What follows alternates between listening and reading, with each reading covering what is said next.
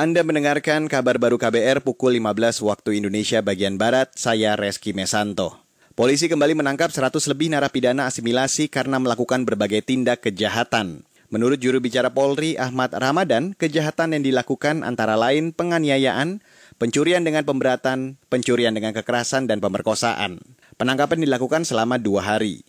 Sampai dengan saat ini tercatat 140 napi asimilasi yang kembali melakukan kejahatan umumnya didominasi kasus curang-curang curanmor, penganiayaan, perkosaan, serta kasus-kasus perjudian, pembunuhan, dan penggelapan. Juru bicara Polri Ahmad Ramadan menghimbau masyarakat turut mengawasi narapidana asimilasi sekaligus meningkatkan kewaspadaan.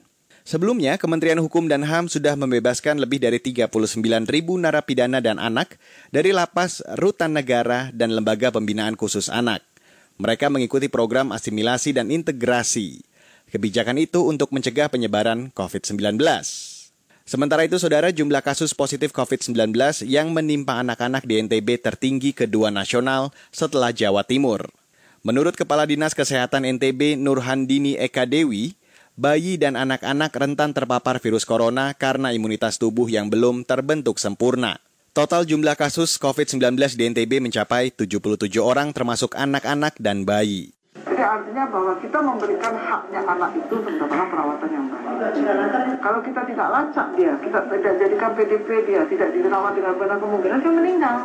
Tapi dengan kita lebih awal menemukan dia sebagai PDP, menerapi dia sebagai COVID, alhamdulillah lebih banyak yang sembuh daripada yang meninggal. Nah, kenapa di daerah lain tidak? Mungkin daerah lain pelacakannya tidak seintens kita. Kepala Dinas Kesehatan NTB Nurhandini Eka Dewi menambahkan, anak-anak di NTB terpapar virus corona liar yang mengarah pada gejala COVID-19 di wilayah dengan transmisi lokal. Untuk itu penggunaan masker oleh anak-anak sangat dianjurkan. Penggunaan masker maksimal selama satu jam dan harus segera diganti masker baru.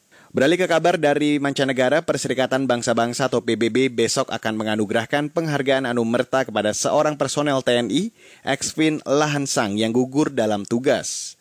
Exvin menjadi satu dari 83 anggota militer, kepolisian, dan warga sipil yang gugur saat menjalani tugas bersama pasukan perdamaian PBB di Kongo tahun lalu.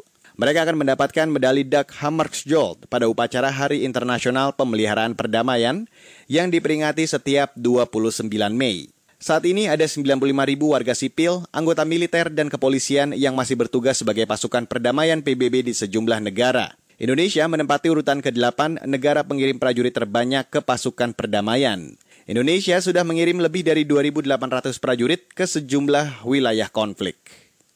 Demikian kabar baru KBR saya Reski Mesanto.